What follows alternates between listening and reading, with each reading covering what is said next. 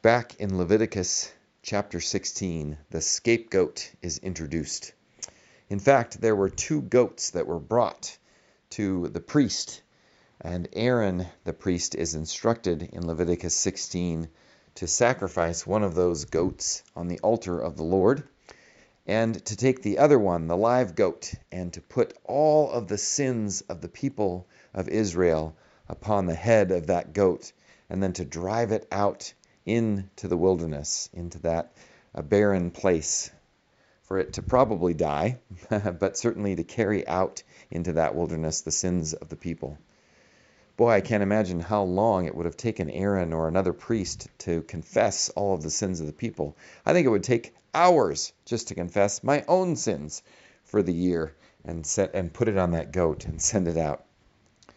Well, we certainly don't do that at Silverdale Lutheran Church, do we? We don't sacrifice a goat on the altar. We don't take a live goat and cast it out into the wilderness, out into the Olympic Mountains or where, or into Green Mountain or wherever it might be around here. In fact, I think they're trying to get the goats out of the Olymp- of Olympic National Park. but we do like to have scapegoats, don't we? Boy, yesterday when the Seahawks lost, I'm sure there were all kinds of people casting blame upon Russell Wilson or the defense or the offensive line or whoever it might be.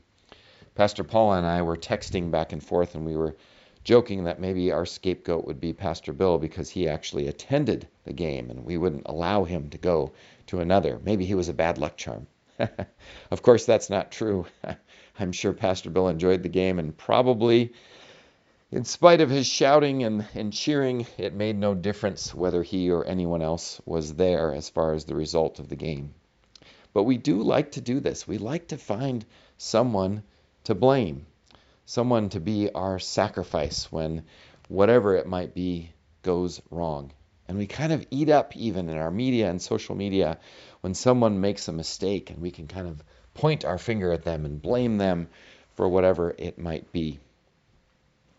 Well, Jesus, in his word to the disciples, again and again, and we've been walking through the Gospel of Mark, again and again, Jesus tells them he will be betrayed, he will be crucified, and of course, raised from the dead as well.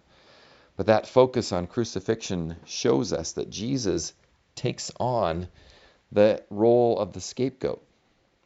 In fact, when we find ourselves maybe being the ones who are blamed for whatever it might be, even if it's justified, even if we've made a mistake and we are to blame.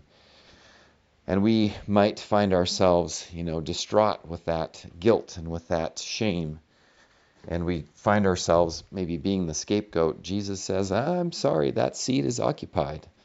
I am the scapegoat. I have taken the sins not only of one year, as the scapegoat was to do, it was a yearly exercise back with when that tradition was uh, and ritual was taking place, not for one year, but for the whole of time. I am the scape, scapegoat for all people, for all time. I have taken on the sins of the world, not just for one moment in time, but for all time. Yes, if we find ourselves in the seat of the scapegoat, or even find ourselves just down and, and out in that kind of role or feeling that guilt and shame, Jesus said, I'm sorry, the seat is occupied. I have already taken that on myself.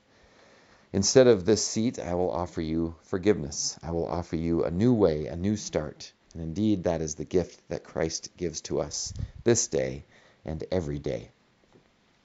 We give thanks that Jesus has made himself the scapegoat, the one for whom uh, all shame, all sin, all dishonor is put upon, so that we may be free to live lives of service of love, of joy in Christ's name. Thanks be to God.